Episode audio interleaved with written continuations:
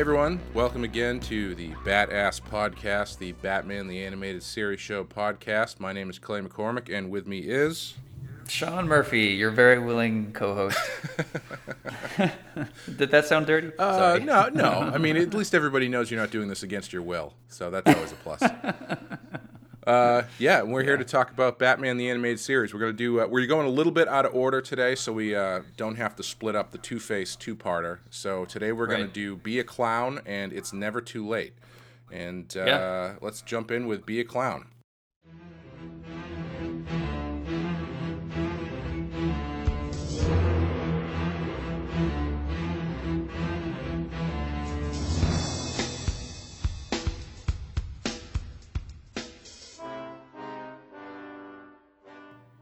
Be a Clown, Mayor Hamilton Hill's miserable son Jordan becomes even sadder when his father uses his birthday party as a political gathering rather than a normal celebration and ends up stowing away in the truck of the party clown hired by Hill for the party, whom he doesn't know is actually the Joker in disguise. It is now up to Batman, whom Mayor Hill distrusts, to rescue the boy before it's too late. It was written by Ted Pedersen and Steve Hayes and directed by Frank Paur. Um, this one is fine. Yeah. Huh. Yeah. Yeah. I liked it. I uh, I uh, I thought it was one of the stronger Joker episodes, especially because I think Joker has kind of a rough start in the Yeah. series. Um, but I, I always respect this episode because it, I think it, the the better episodes, in my opinion, have Batman as a secondary character. You know, and the main character is someone else in Gotham. In this case, the mayor's son and the mayor and Joker. You know. Yeah. Yeah. Um, I thought it was a really ballsy decision to sort of do an episode like this, where it's not a splashy idea. You wouldn't think, you know. Right, Um, right.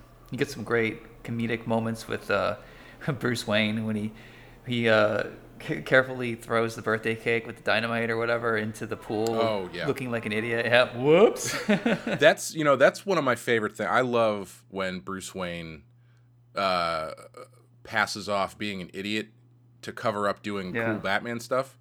Um, Yeah. I can't remember if we've mentioned this before somewhere, but uh, like Yeah. that scene in Dark Knight where he crashes his car to save that dude from getting killed, and then he's like, "What are you talking about? I don't know what's going on," and then he like winks at the Right, dude. That right. stuff is great. Yeah, yeah, or in the scene where in Dark Knight where uh, he's acting like an asshole at the party, and uh, then he goes out in the balcony and tosses the champagne because he uh, doesn't Yep. drink, and he's just like, "Fuck this, performance is over." Uh, yeah, I always kind of thought that it was interesting how he could switch like that. Um, although I, I sort of liked season four of this cartoon where Bruce Wayne's persona was very similar to Batman. He was wearing a black suit with a red power tie, and he didn't change his voice so- much. You know, he didn't act like a dope like uh, Clark Kent. Right. Yeah, it's it's an interesting. I guess it's an interesting decision you have to make when you're handling them, is whether or not you know how how much of a, a pendulum swing is there between Bruce Wayne and Batman. You know. Right. Um, yeah. I've al- I always loved the the way that they do it here, and you know the the things that you mentioned in, in uh, Dark Knight, and uh, I can't remember if that's Dark Knight or Batman Begins, but um, yeah. Because it you know it it it shows you how much he's playing at this persona uh, and i think some of the earlier episodes of this cartoon could have benefited from that a little bit more um, because Yeah, bruce yeah. wayne is so dopey Yeah. um, to have a little bit of more insight or uh, uh, evidence that he's jokingly dopey would be fun but i mean I, it's totally fine but i i, I just Right, love it when they add these yeah. little these little details Yeah, yeah. Hey, just a quick side note. So that noise in the background, I'm sure you can hear, is one of my contractors grabbing a power saw and doing something. he came in earlier. He's like, "Can I work on the switch while you're doing that?" I'm like, "No, go away for an hour." And he grabs the loudest tool possible, and now he's somewhere in the house. So I apologize. hey bring him in maybe he's got some some hot takes on batman he he doesn't trust me. uh, but yeah, this one I, I think this is probably yeah probably the first Joker one that that's really kind of been satisfying. Um, yeah. I Yeah. personally wish that it had they had done a little bit more um, with the storyline with the the son and the father. Um, Right. Yeah, it is quick. Yeah, it does kind of. It is kind of just like a, or you know, I, I guess my problem with it is, I wish the kid learned some sort of lesson about running away or something. Uh, Yeah. 'cause, you know, he, good point. he he he he uh, skips out on his birthday party because his dad, you know, he doesn't think his dad cares that he's not having fun, and, and he's only inviting uh, his dad's only inviting his friends and not his son's friends. Right. And Yeah. he ends up going off with the Joker because he wants to learn how to be a clown and blah blah blah blah blah.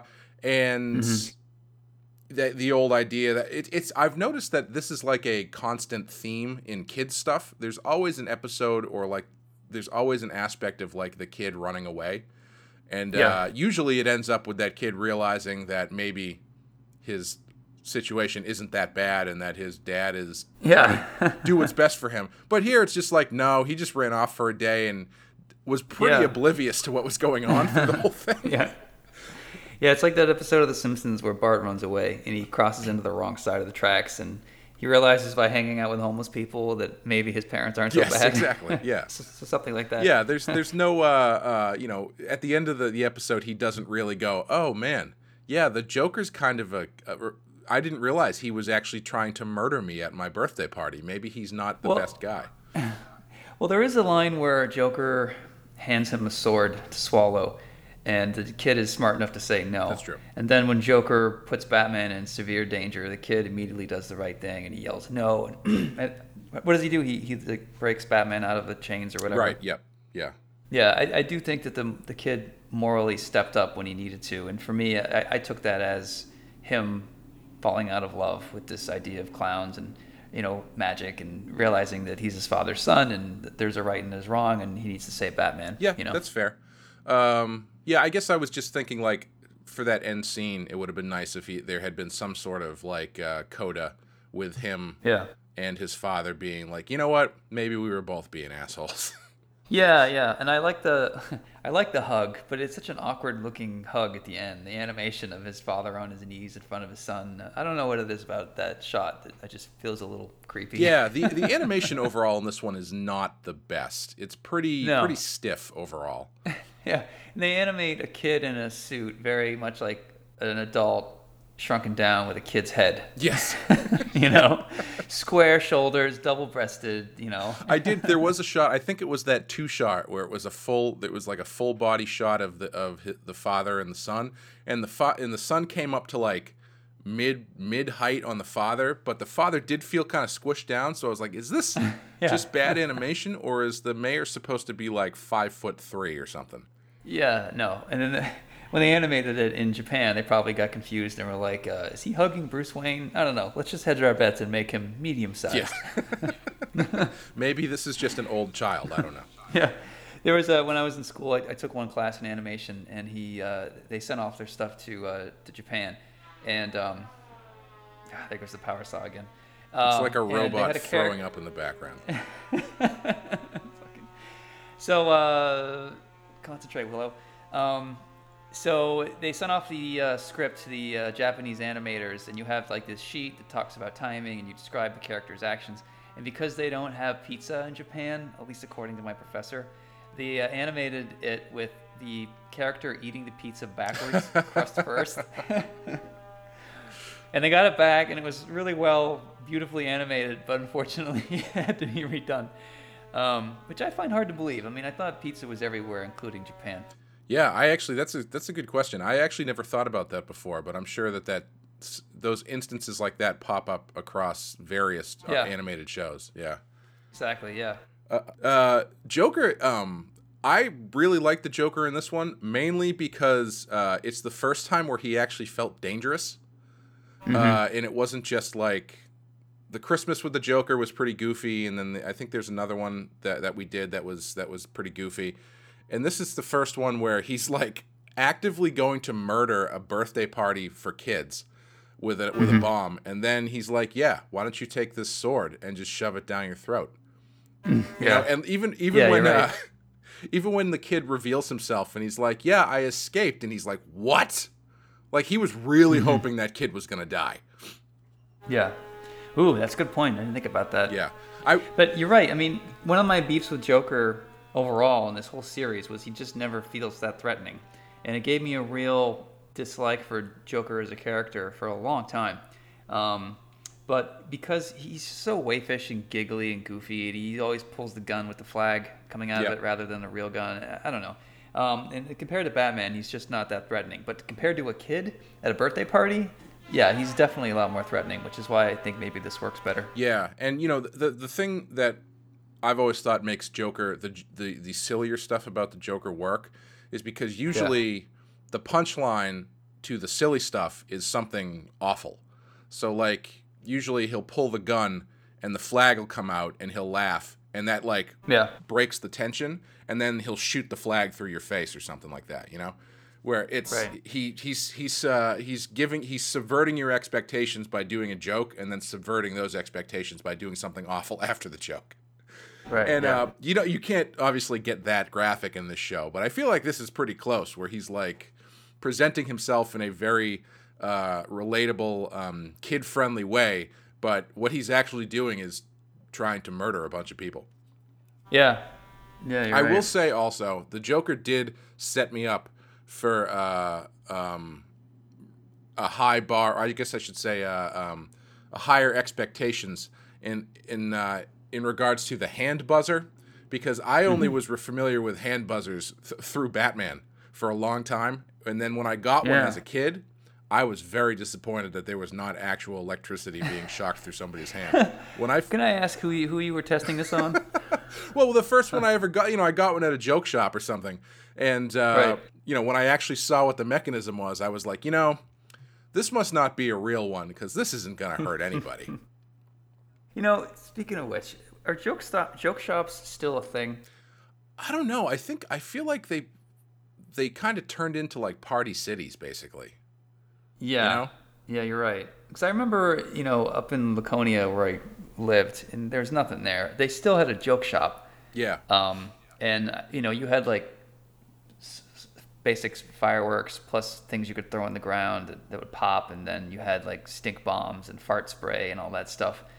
Um, and I don't think I ever bought anything there. But I always went in there wondering what the fuck is going on in this place. yeah. But uh, yeah, it's one of those. It's like the circus. It's one of those things that comes up in Batman, where it's like, oh yeah, it's kind of. I remember when those those used to be around, and uh, it just occurred to me while you were talking about them that I don't think I've seen a joke shop for a long time now. Yeah, I think they I think they probably like a lot of those stores, those niche stores are probably still around in in smaller Yeah. towns and stuff maybe. But uh generally yeah, it feels like they've kind of, you know, uh, gone extinct. It's. I'd love to be the, the the the first guy that came up with this stuff. Like, I'm gonna make a, a toy store, but just for little kids who want to be assholes. I'm gonna have like, so uh, it's a. It looks like a fucking knife, and just when you think the kid's gonna stab you, it turns out it's a comb. like, who makes these?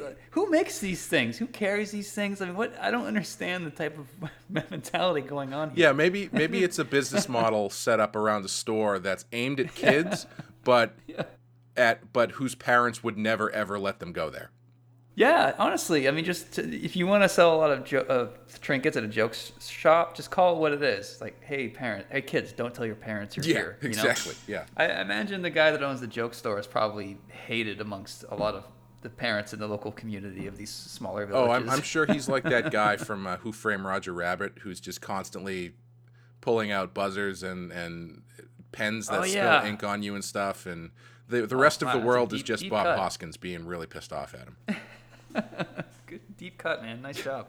I, I thought I was going deep with a Willow reference. You just beat me with Roger Rabbit. You know, uh, it's funny. Uh, you bring up the joke shop thing. The number of episodes that have the Joker across this series, and usually his base is some sort of joke related abandoned place. It really makes me wonder how many abandoned joke related businesses there are in Gotham. Was there like a clowning know. boom I that has since died out? Is there like was that like a was it for the next uh, election in Gotham is a big thing about how, how all the clowning jobs Yeah. have left Gotham? Yeah, once the circus was uh, deemed inhumane, uh, every store and joke shop owner decided to get together and become entrepreneurial. And then when that went, you know, tits up, um, all these abandoned warehouses and toy factories as well. Yeah. I mean, honestly, I want to see the episode where Jim Gordon's like, "Ah, "Batman, we got a problem. Joker's escaped," and jo- Batman's like, "All right, what joke stores are there? What toy stores? Any abandoned factories? Was anything goofy in there? Any kind of like pun-worthy hideouts? I mean, let's just let's just be honest. That's always where we find Joker, right? Everybody. Yep. Yep. the cops are just scratching their heads, like, I guess. I mean, if the Joker really wants to uh, do it without being caught, he should just stay right next to the toy factory. You know, like almost hiding in plain sight. Yeah, if if Joker had decided to hole up in like a post office, then he might be harder to find. yeah, or a library, or I don't know, the orchestra. Yeah, Phantom of the Opera. Maybe that would. Be Yeah. Um, yeah, but you know, I- I think overall this episode is is it's it's pretty good. It's it's I, I feel like it. You know, like I said, I think it it could have they could have pushed the plot a little bit harder. Um, but it is a cool, it is a fun uh, Joker and Batman episode. I actually really liked um, the roller coaster sequence because I feel like that mu- that must be a callback to Dark Knight Returns because they even he even has like the exploding baby dolls that he throws Oh, yeah. at him. So that's got to be a, a Yeah. direct reference to Dark Knight Returns. Wow, I didn't even. Um, yeah, I didn't even make that connection. But uh, I forgot how much was in Dark Knight. I mean, I forgot there were actual Nazis in that book, and oh yeah. Re- Ronald Reagan and Batman with a gun, and Yeah, there's a lot of stuff going on in that book. I always I, that's I do always forget how uh, I forget that there's basically two halves to the story. You know, there's there's Yeah. the first half is basically that whole Two Face plot, and then the second half is like the Joker doesn't even show up until like halfway through the book. Um, yeah, I haven't read it for a while, but you're right. yeah, I, I uh, always- yeah, and when Superman Superman shows up at the second Yep, half, Superman is that right? shows up and lots of digs at Ronald Reagan and all that kind of stuff, and it's it's a, it's a yeah. pretty. Uh, I Yeah. I I don't know if it gets. I mean, I guess it I guess it does at this point, but I was gonna say I don't know if it gets credit for uh, being as subversive as it was, because it I, a, a it lot of people subvert? call it out as being like dark and gritty, and you know, which it is, I guess, but it's it's pretty like politically subversive too. Yeah, I mean it's, it's not subtle, Right, yeah. But um, it's funny um, when uh, I was doing White Knight, um, talking to DC about possible sequels. Uh, their first thought was, uh, "Hey, why don't you throw Superman in there? Why don't you do what Frank? Mil- Here's what Frank Miller did. You need to expand the universe and blah blah blah blah." And I said, uh, "I don't know. Like, I don't know a lot about those characters, and I might have a Superman story, but I don't know if I'd want to jam it into to, to Gotham, honestly." And um, yeah, I, I had to convince them. I, I think my Gotham will always be just Gotham centric. I don't want to add any other superheroes in there. I don't even want to add an element of a superhero power per se. You know, I'd like every. I guess Clayface is the most superhero-y kind of weird thing that happens in, in my book, but I sort of had to fight them on keeping it. Um, keeping it Gotham centric and not blowing it up to include the rest of the planet with all these aliens and you know the Emerald Space Station, whatever the fuck it's Right, called. yeah. and I thought like I don't want to research these things. I don't want to know how I feel about Hal Jordan. I, wanna, I mean, ah, I just sort of like Batman as a low low level uh, hero, not necessarily a um, you know larger than life superheroic figure. Yeah, I've you always, know? you know, I, I like as I think we we talked about in, in in the like intro episode. I like that Batman is you can apply him to basically any story and he works more or less. Um, Mm-hmm. But what I always liked about applying him to like the Justice League and these larger sort of uh, larger powered kind of cosmic type stuff is that Batman should always feel out of place in the Justice League. You know what I mean? Like they they Mm-hmm. want him there because he's good at stuff, but he kind of thinks that you know maybe he doesn't belong here. Maybe this is kind of a waste of everybody's time. yeah, there has to be some tongue in cheek. Like seriously, guys, what do you need me for? I mean, I know I'm smarter than you, but that's pretty much all I can do. And if I, you know, you could have just called me. if I remember correctly, that's kind of how they play it in the cartoon. I think is that Batman with the Justice League is he's there, he's part of the team, but he's also kind of like Yeah. you know I got other stuff to do. Uh, Right. Like I mean, I'm sure Batman being there is always going to be a plus, but like if you've got Superman, Wonder Woman, and the Flash and Green Lantern, Batman can probably take the day off most of the time. yeah, pretty much. there was um, that cartoon uh, we were talking about uh, last time, Batman and Harley Quinn. There's a brief uh, part where uh, Buster Gold Booster Gold. is that his name? Booster Gold, sorry. Um, calls in and he's really willing to help out, and Batman's not into it. I guess he's annoyed by Booster Gold, Gold or Yeah. whatever. And um, I don't know a lot about the, the JLA type stuff, um, but I, I'm glad that they didn't include any other superheroes and they just kept Batman, and Harley, and Nightwing pretty much as the, the main cast. Yeah, yeah. That was one of the. The only thing that that movie did right. yeah, I was just gonna say that's that was probably one of the only highlights. I think what what uh what that speaks to is um um I I've talked about this multiple times on various different podcasts, but it's uh knowing the recognizing the scope of your story and the environment of your story and, and recognizing where the limits of that environment is to make your story work because Right. like for instance i hate it in like friday the 13th movies when someone calls the cops because you've got this very insulated story that's happening in a very insulated location right. um, or I guess isolated story in an isolated location. Uh, and as soon as you call the cops, that's opening the world up in ways that you now have to figure out how your isolated story plays in this larger environment. And it usually Yeah. makes things more complicated and usually waters it down. And Yeah. I think Batman, what you're talking about, is a similar thing where I think, you know, for, with with with your book White Knight, it's a very specific Gotham City that you're dealing with, Mm-hmm. with very specific politics and very specific relationships. If you were to Yeah. come back and just be like, okay, now this time, uh, Darkseid shows up. That's like that's a completely different book, you know, and that's Yeah, yeah. going to You gotta, now you got to answer all these questions about well, how does this fit in? Is Superman alive? You, introduced the premise. Now people are going to want to know what the hell is outside of Gotham. yeah. now, even know? someone, even Superman, who is who is uh, yeah, you know, Batman and Superman go together all the time, but you know, in putting Superman into your world, your White Knight world, Right. is gonna yeah, bring up so many questions that are that are not questions you Yeah. probably want to have to answer for the story you're trying to tell.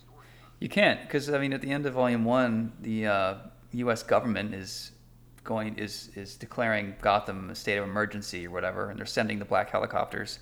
And uh, why didn't they just send Superman? Yeah. you know, or why wasn't he already there? Yeah, why doesn't Batman Um, just pick up his red yeah. phone and call Superman? Yeah, when, when immediately when you when you elevate your story to that level, it just gets a lot more complicated. And I think there's something really nice and sweet and innocent about keeping Gotham as an island, basically. Oh, know? definitely, yeah.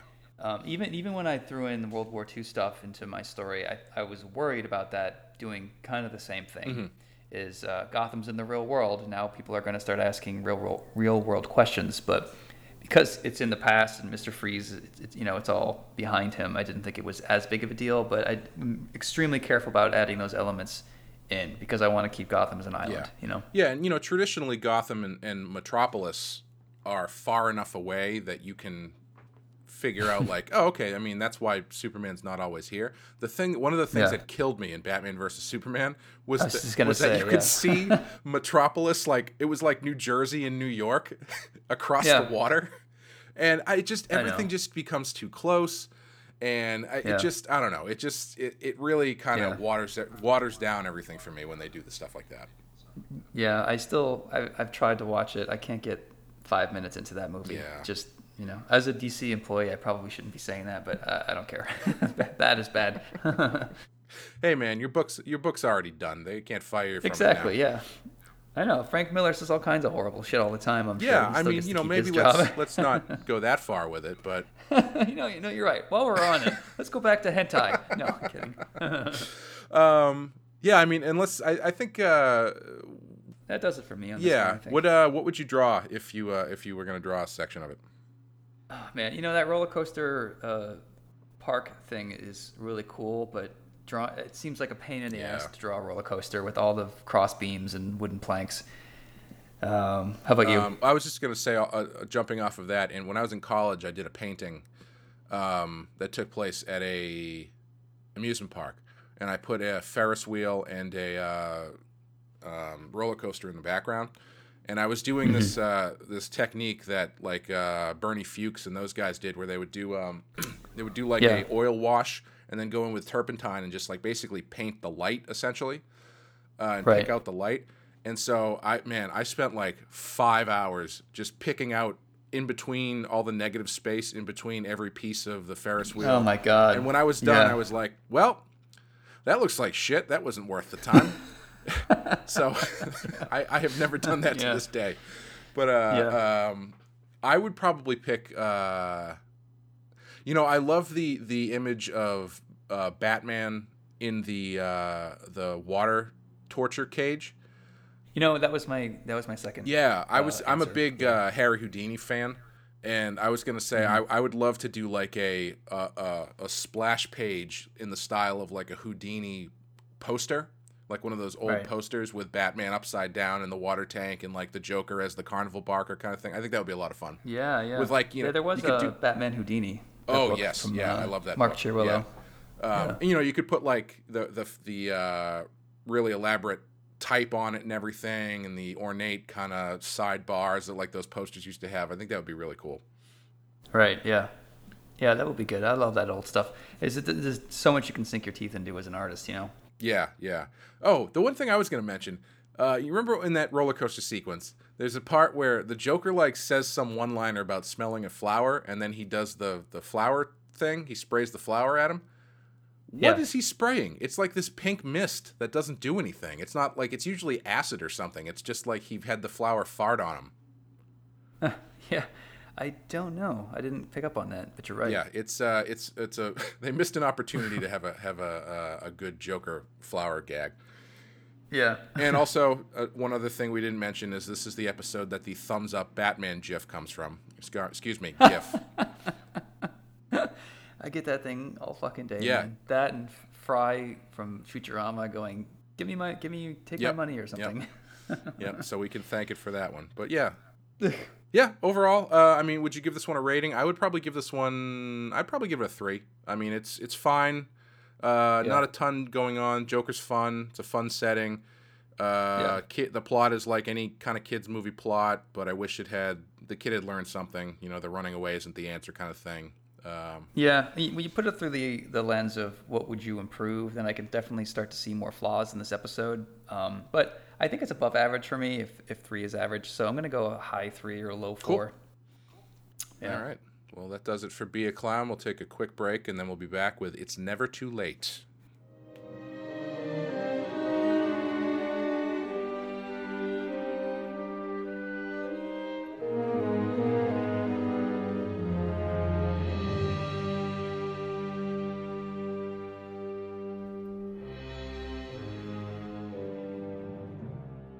All right.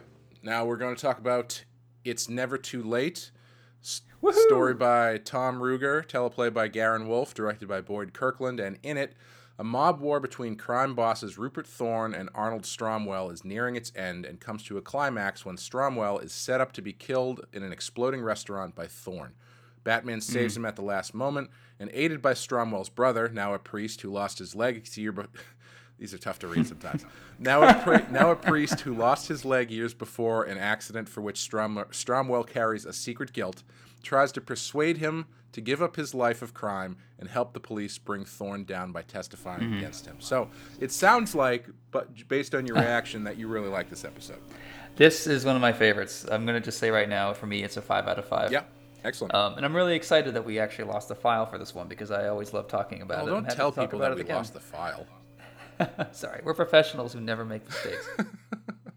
So what did uh, what is it about it that you like? Uh, again, I I thought it was another great episode where Batman's not the main character. It shows Gotham City and as a city with real people and citizens in it, and the idea of these brothers, who uh, one is a crime boss, one is priest. Um, I thought it was really effective. The, the guilt of um, uh, the the crime boss, of course, him needing to be reached out to, and you know, uh, there's just so many great scenes, so many great visuals. And anytime you can get Batman near a steeple of a church or whatever, he's pretty much destined to be there. How about you? You know, I like this one. I um I don't really like the flashback stuff. Uh Yeah. I think the rest of the story is strong enough that they could have um leaned into it a little bit more. Like I think the the emotional point uh, at the end where um, Stromwell, you know, talks to his brother and then comes to uh, comes around, I think probably could have been better served by his son. Yeah. Um, because the the the connection of uh, he's he's this crime boss who has uh, through his actions caused his son to become hooked on drugs. I think has is a little bit more relatable and stronger than oh also he has this thing in his in his past about his brother almost getting killed by a train. Um, that's just that's just my personal preference. So instead of, um, so you shift the focus to where you don't need the, the flashback. Instead, his guilt is about his son, not about his brother. Yeah, Right? yeah, Yeah, I never thought about it that way. Uh, I guess the reason I like the flashbacks is because it's very much that movie uh, Once Upon a Time in New York. oh yeah, yeah. Um, I love the sepia tone. I love the train, the way the train is animated. Yes. I mean, you see it as just like a chugging cloud of doom, smoke with a headlight, and suddenly the train is just like bam, honk honk.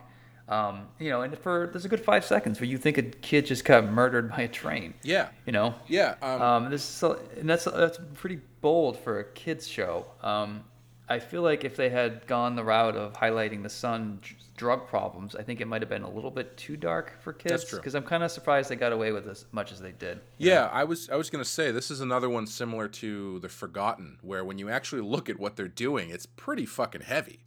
Um, you know, I mean, uh, mob bosses and all that kind of stuff is fine, but again, in cartoons, mob bosses are never called out as being drug dealers and drug manufacturers.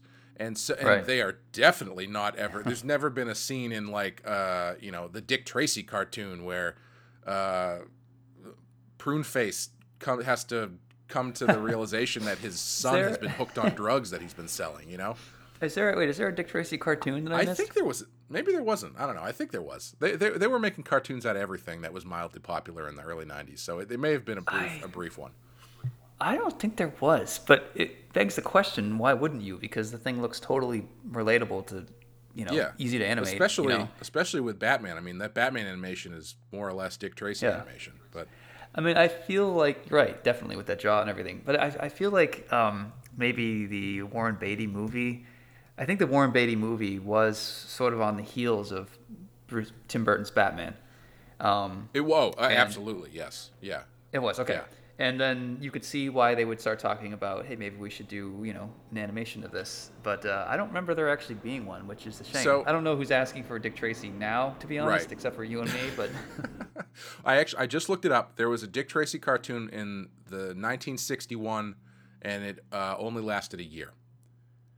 okay, Um, but yeah, it's Yeah. actually uh, now that I'm looking at it, it's actually kind of cool. It's got a, a a pretty interesting animation style. Very very. I mean, it looks like Dick Tracy, but it's it looks like Dick Tracy run through a 60s Yeah. filter and has, judging by this picture, a very racist character in it, which is not that surprising.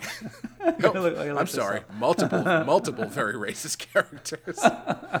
I, on the first page of Google yeah. image search, I have a, uh, a Asian stereotype character and a Mexican stereotype character. So wait a minute, Dick Tracy cartoon. Let me look this shit up. Uh, hmm. Oh yeah. yeah. Oh my God. Yeah. Anyway, yeah. Oof. uh, but yeah, you It's, it's funny because the Dick Tracy's sorry one more thing the Dick Tracy's villains were so over the top animated Mm-hmm. you can imagine how easily it could have dipped into booking racist and that's exactly what this what this cartoon does. Yep. Big time. wow. All right, maybe uh, maybe they should do that then. Okay. anyway, going back to Batman. yeah, uh, the um, yeah, I, I I I was surprised that they dipped into that stuff because I mean, you know, like in the Forgotten, where it's a, an episode about homeless people who are being a, a, a a that they they even exist and b that they're being abducted and mistreated. That's some that's heavy shit to put in a kids show. Um, Yeah. and I and I would argue that dr- the drug stuff is even heavier because drug stuff in a Right. kids show is usually like uh, I don't know. Do you remember that cartoon that they did where it was like uh, all of the Saturday morning cartoons got together to teach this kid a lesson about doing drugs? And I oh my God, no! But I should. oh man, I'm sure it's on amazing. YouTube. Uh, I I watched it a million times because it was like, wait a minute, you're telling me I can watch a cartoon that has the Ninja Turtles, and Bugs Bunny, and all of these other cartoons that I wa- like. They're all there. Yeah, yeah. It's like uh, the the miracle that was Roger Rabbit. How did you get these two huge studios to work together Oh, and yeah. to pool their resources? Yeah, to this- And that movie would never happen today. Well, I don't know. Um, Actually, but- today it might. I mean, you've got like Wreck It Ralph is more or less doing the same thing, right? They're yeah, that's true. They had the Street Fighter characters in there. Yeah, I'd like to see. I'd like to hear a lawyer talk about that stuff. But it just seems like more of a more unlikely that two giant Right. corporations would, unless Disney buys Warner Brothers. Yeah, I know they own be a disaster. Disney. Disney owns it. I mean, Disney by itself could do a movie that has every Marvel character, The Simpsons, uh, Star Wars. So you know they might not even need it. I do You're right. remember. They could do a Meat Player, Ready Player One, but um, just on their own franchise in a way. you Yeah, know, just basically, a kitchen yeah. sink, basically. yeah, yeah. I guess Ready Player One is more or less the Roger Rabbit analog at this point because of all the stuff that shows up in there, right? Yeah, you're right. Definitely. I do. The one thing that I do know is I believe that there was some deal with Roger Rabbit where the Disney characters had to have as many lines as the Warner Right. Brothers characters, so there wasn't Right. any sort of like uh, playing favorites screen. or anything. Yeah. An equal screen time. So you had Daffy Duck, but you had to have Donald there, and they were playing piano, so they're all both on the screen at the same time. right. Exactly. Um, yeah. I wonder if uh, Marvel and DC would ever do like crossover comics, like with Superman and Spider Man again. Yeah. I mean, uh, yeah. It's been a while since the uh, what was the last one? The ama- the amalgam universe. No, you know what they did a uh, Justice League versus the Avengers maybe I don't know 15 years ago I think. Huh. and I think I that was that. the yeah I think that was the last time they did it. Um, What wasn't there a Wolverine Batman mix? Yeah, Dark Claw. Or was that a what was it? Sorry, Dark Claw. Dark Claw? Yeah.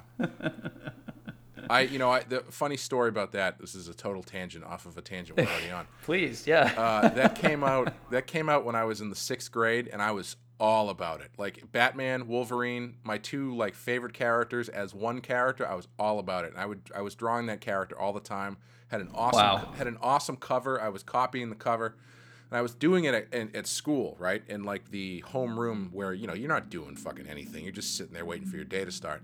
Right. And I'm doing this this dark claw drawing on the inside of my notebook that I am just like in love with. This is like the best thing I've ever drawn, right? Uh oh. And my teacher's walking behind me. She stops. She's w- looking at what I'm doing and looking at the intricacy, inter, inter, how complicated this drawing is. and she just taps my elbow, and my hand goes right across the page oh. and just puts a giant line right through the entire thing. And oh I, God. I think that's the first time in my life where I can remember feeling rage.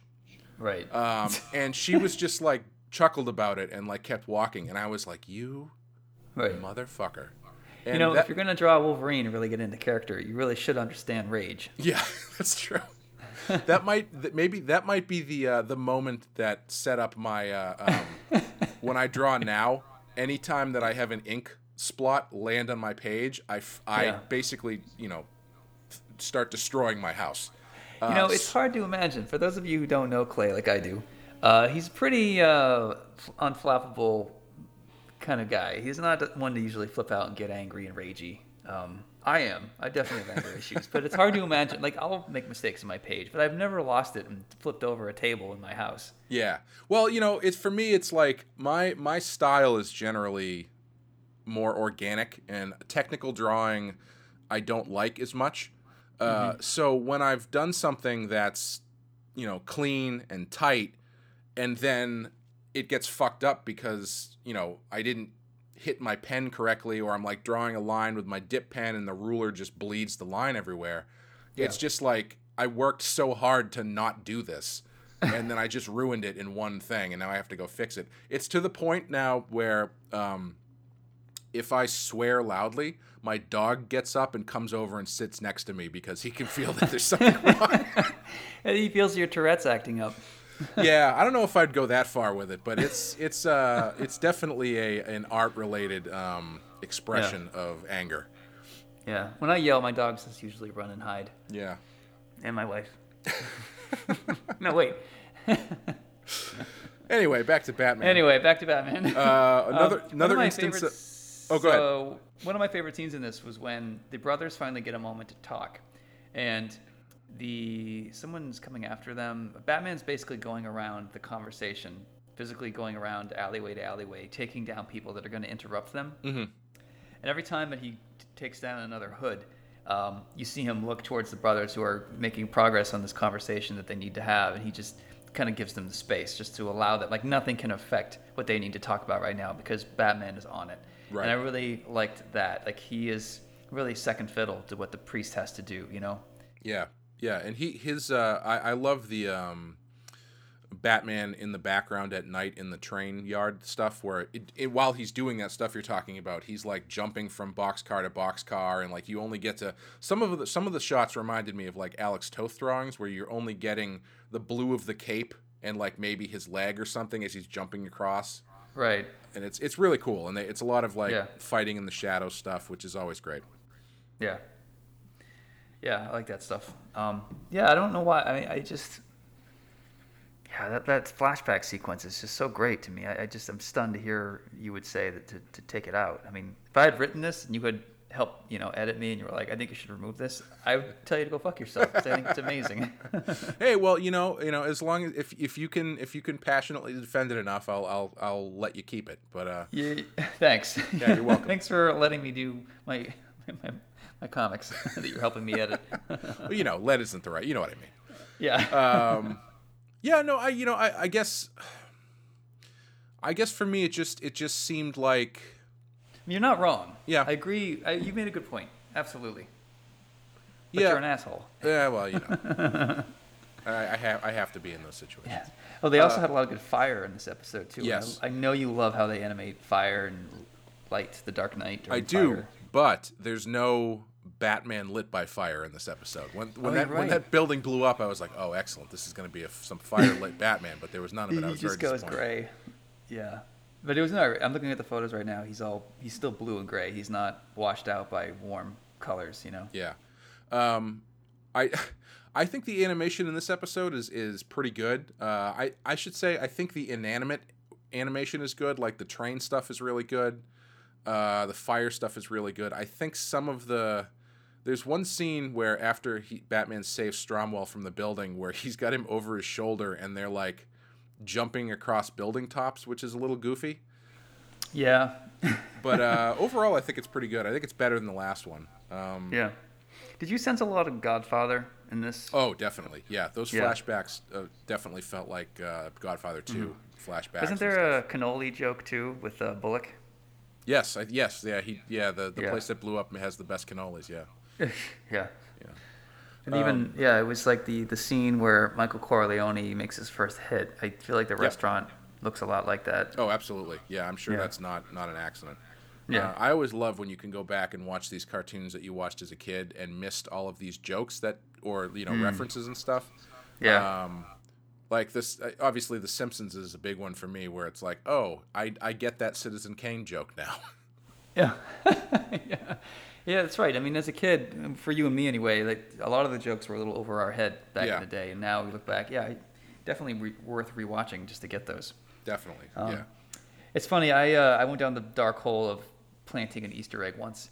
Uh, I was doing uh, punk rock Jesus, and I had this mansion, this house that was sort of derelict, and I really wanted to make it Jean-Luc Picard's house from Next Generation. And I went down the dark hole. It took me three hours on the internet to uh, try to locate this house in L.A. because they shot it in like um, I don't know, one of the smaller towns inside LA.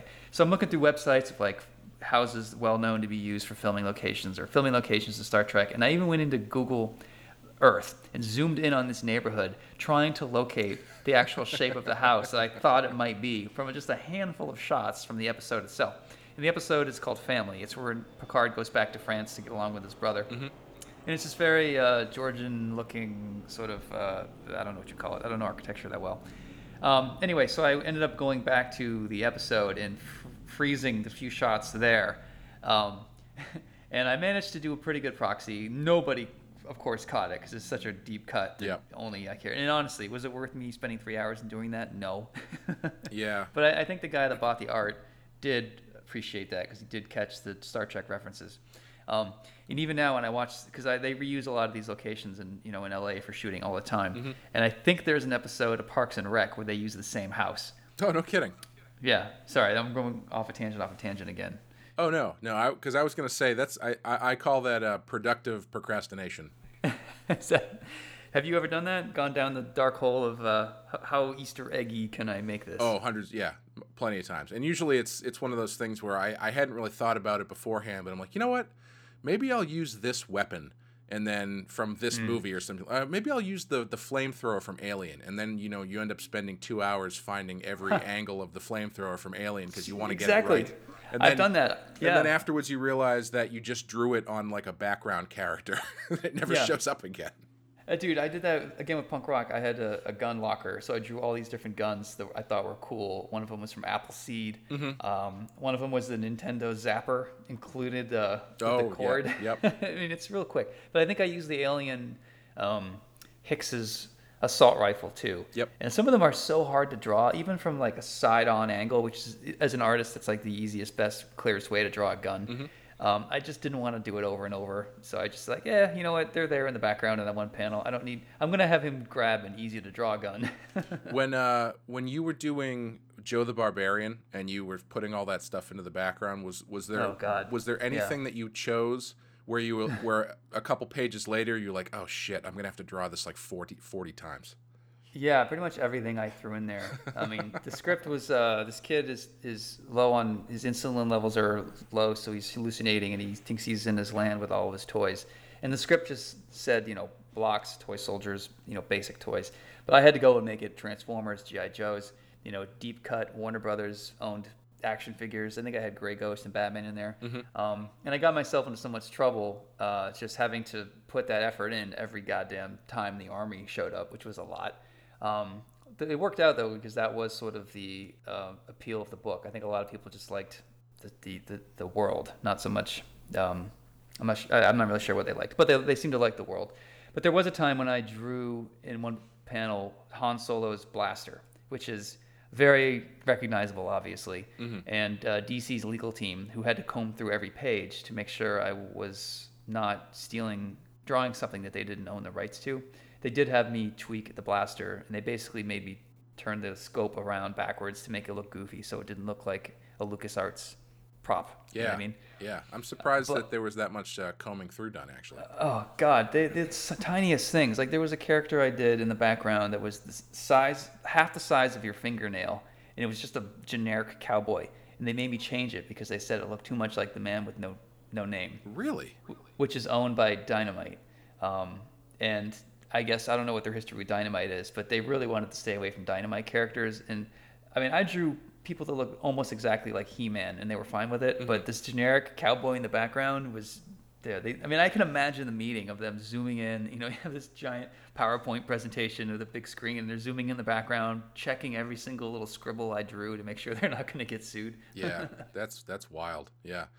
yeah. Yeah, the uh, um, my favorite one of those things has always been uh, because mainly because it it it um, ends up being so central, not central, but it comes up a few times. Is in Sin City, Frank Miller just has someone using the gun from RoboCop, and it's just like one of the guns that shows up, and it shows up multiple times.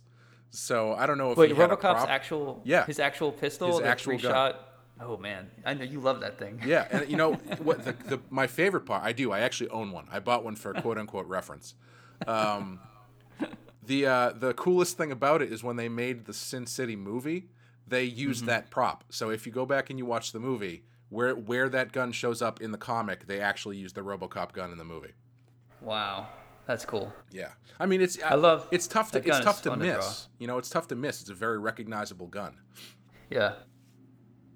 Yeah. Huh. Interesting. I drew that recently. I did a RoboCop pinup, and I got to draw that gun again, and I forgot how much I loved looking at it. Yeah, I, I think it's actually too big to fit in his thigh, honestly. Oh, I'm sure it is, yeah. eh, it doesn't matter. yeah. No. it's just like Wolverine's claws. If you actually look at how long they are, they wouldn't fit inside his arm most of the I, that's why I always like. Uh, oh, by the way, going back to Dark Claw. Yeah. Um, didn't he have like jagged Wolverine claws? He did. His claws looked like batarangs, so they were like like- serrated. like- yeah, they don't make Oh. any sense. I thought they were like lightning bolts Um, sha- shaped. serrated. Wow, that's cool. Yeah, I think it's like curved on one. So basically, you know how the Wolverine claws are usually like kind of curved on the top and flat on the bottom, sort of. Yeah. I think it was like curved on the top and then it was kind of serrated in the bottom, sort of like a batarang. I think. Man, dude, if I drew Wolverine, I would give him serrated claws on the edge, on, on the part closest to his hand. Yeah. Just imagine that scene where the, he's not able to cut through something, so he has to start sawing his way through somebody's arm. Oh my god, that would be awesome. Hold on, my, my my my bone, my claws are not sharp as they used to be. I gotta just give me a second here. So Okay, what you're arm saying gone. is, uh, if you do a volume two of Dark Knight of uh, White Knight, uh, uh, Dark Claw will be showing up at some point. Yeah, spoilers. Yeah, Dark Claw, Dark Claw with like an E after the K, so you can avoid the copyright problem. Yeah, you know, it's funny. I don't want to put Superman in the script because it might make Yeah. make the readers ask a lot of questions that aren't necessary. But adding uh, Wolverine, yeah, no problem. Yeah, why not? Worked for the image guys. exactly. But Oh, uh, man, yeah. There's another good legal question I have is when they were inventing their characters and they were all obvious proxies to Mm-hmm. previously. No, I mean, come on, that's obviously Cyclops, that's obviously Gambit. Um, yeah, I wonder when they decided to consult a lawyer, and when the lawyer told them, yeah, uh, Floodclaw, no, what's his name? Silverhawk? No, shit. uh, Shadowhawk. Shadowhawk, thank you. Yeah, the one who just Yeah, looks like a yeah. silver Wolverine. yeah. Yeah.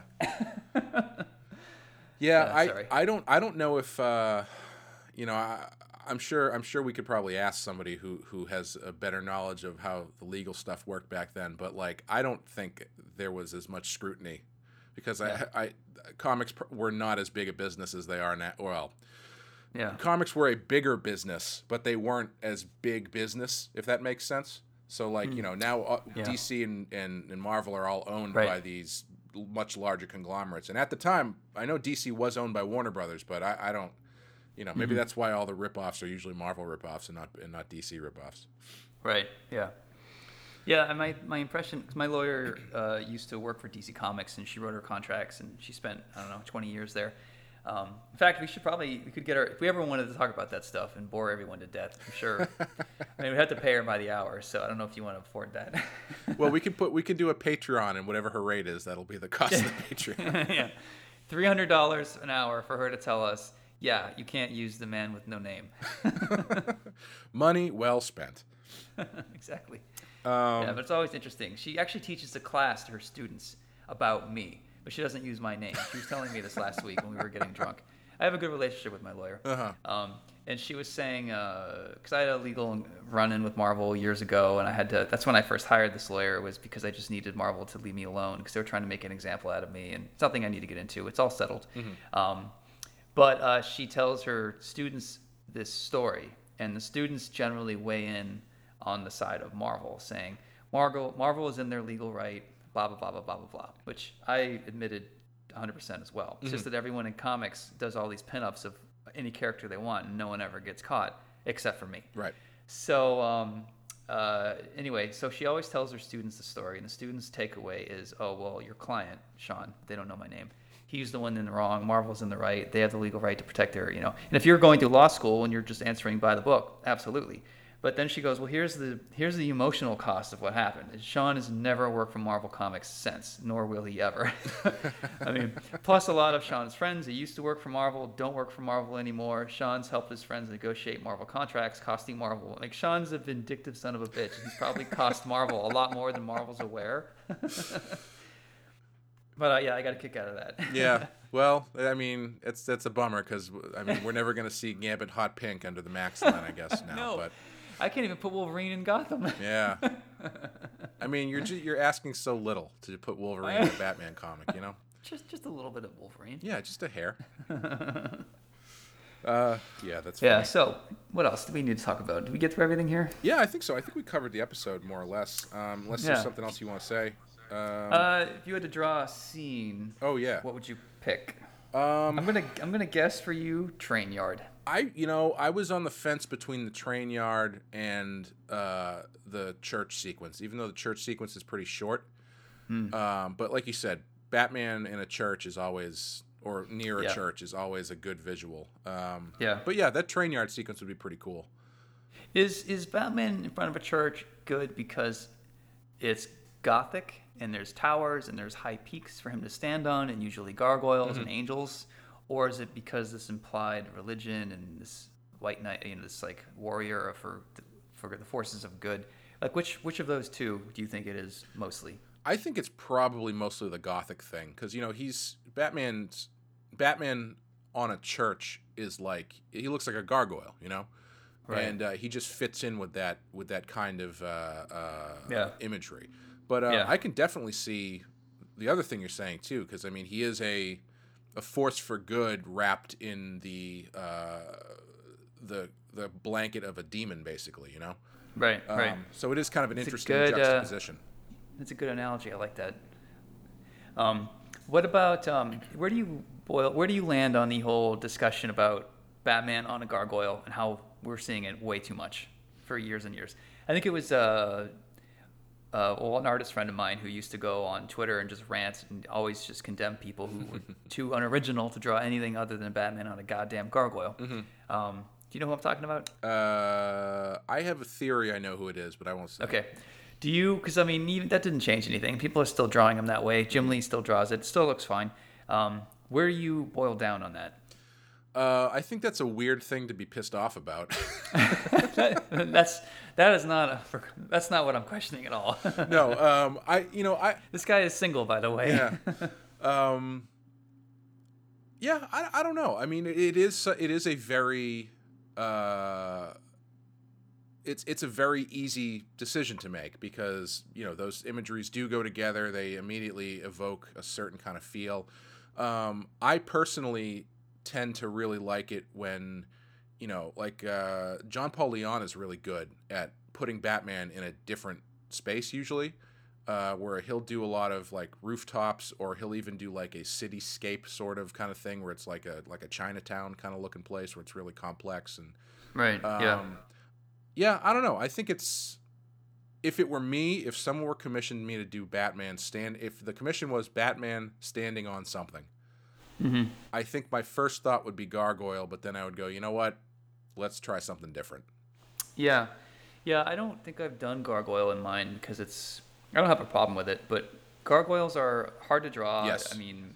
Uh, the shadows is it lit from below is Yep. it raining you know that kind of thing That's the thing. You've got to Um, be good at it. Like if you if you get a you're Yeah. probably not having this conversation if you're looking at Mike Mignola drawing Batman on a gargoyle or like Bernie Wrightson drawing Batman on a gargoyle, but right you know, yeah. they, Like I found it just as effective to put Batman by a brick chimney Yep. that's like falling apart Yep. or wrought iron. I'm big on, you know, wrought iron fences and Victorian sort of details, you know, like when the wrought iron's all curly and weird and wrapped around the lamppost, Yep. that- you know, the kind of old England type stuff. Oh, yeah. Like I like that. It's easier to draw. You don't see it as much. Um, I don't know.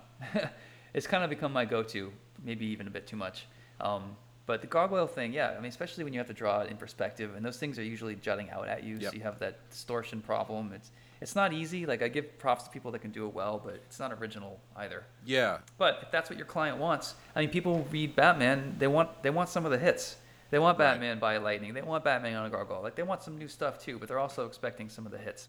yeah. I think it's you know if you're doing it in a story, I think you can only get away with it like once, um, because otherwise it's like, well, this Gotham City seems to have a lot of gargoyles. I know. Um, Into the reverse of the conversation we had earlier. When Joker's looking Yes. for Batman, where does he look? well, what building is broken down and has a lot of gar- gargoyles? It's just why don't we start there? Yeah. Just put a camera in all those buildings with motion sensors. I'm sure you're gonna find Batman. Yep. and you know, a Gotham. I think doing that too often makes Gotham feel really small. Where I mean, you can you you've got all of this space in all in this city to explore places that you can put Batman in, and just to, Yeah. to come back to keep doing it on a gargoyle doesn't you know it's kind of kind of stock.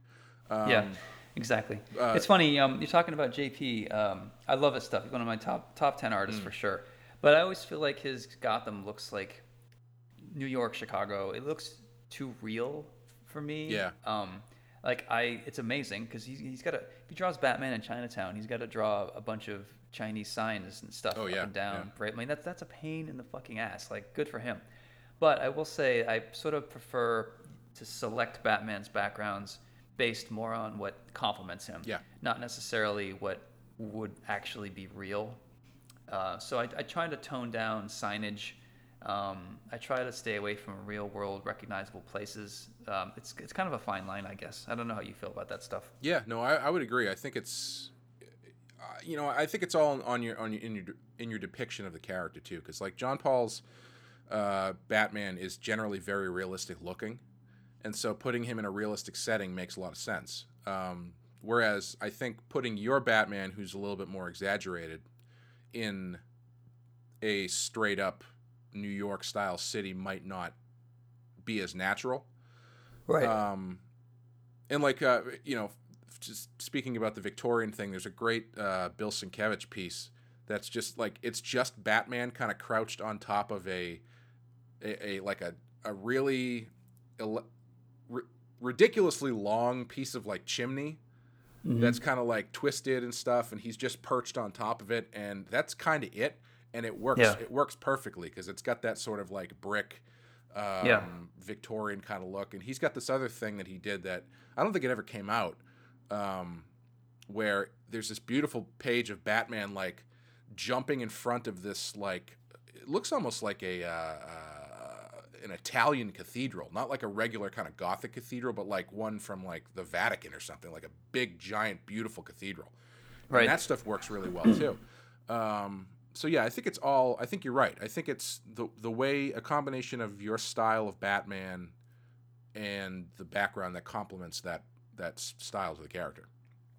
Yeah, yeah. I, I tend to like a, a Gotham that's more the impression of a city rather than a specific Right. city location. Like, oh, I've been at that shop. I know where that is. Like, I, I know a lot of people like that stuff, but I find that kind of distracting. If you could sort of, you know, f- make it f- a little foggier and vague about the city itself and leave it more impressionistic and let the reader imprint what they want to see on Right. it. It's not only for me, it's not only a time saver, but I think it looks cooler and yeah, I, I don't know. I guess it's it's interesting. Like when you talk about how different people draw Batman in comics, I just think about how they draw Gotham. I mean, for me, how you draw Batman, eh, come on. I mean, it's it's. I guess it can be interesting, but for me, it's how do you draw him when there's shadows around? What does the alleyway look like? What does the police car look like? Right. Like that. That defines Batman, not the type of boots you give him, or the type of gloves. Like that stuff's pretty shallow. I think that the real deep stuff has to do with the backgrounds in Gotham City itself. Right, and I mean this episode is a really good example of that because you know, Yeah. like you were saying, it, Batman's in the background, and there is a lot of Batman against very specific kind of Gotham uh, landscapes and, and imagery, and the way that they they've definitely thought about that. I mean, I'm- think we've talked about this before, but they definitely put as much thought into Gotham City as the, how they were going to depict Gotham City as they did how they're going to depict, depict Batman, and made sure yeah. that they work together. Right. Yeah. Yeah. Yeah. That's true. Yeah. Thanks for bringing us back to the episode too. Yeah, well, you know, gotta you never know where we're gonna go with one of these. Like I thought we've pretty much talked ourselves out of any new subjects, but uh, we, we always seem to find something new. Yeah, I mean, hopefully people enjoy listening to. it. Anyway, um, uh, what, what would you? You said you're gonna rate this one a five. Uh, yeah, for sure. Yeah. Did you say what you would draw?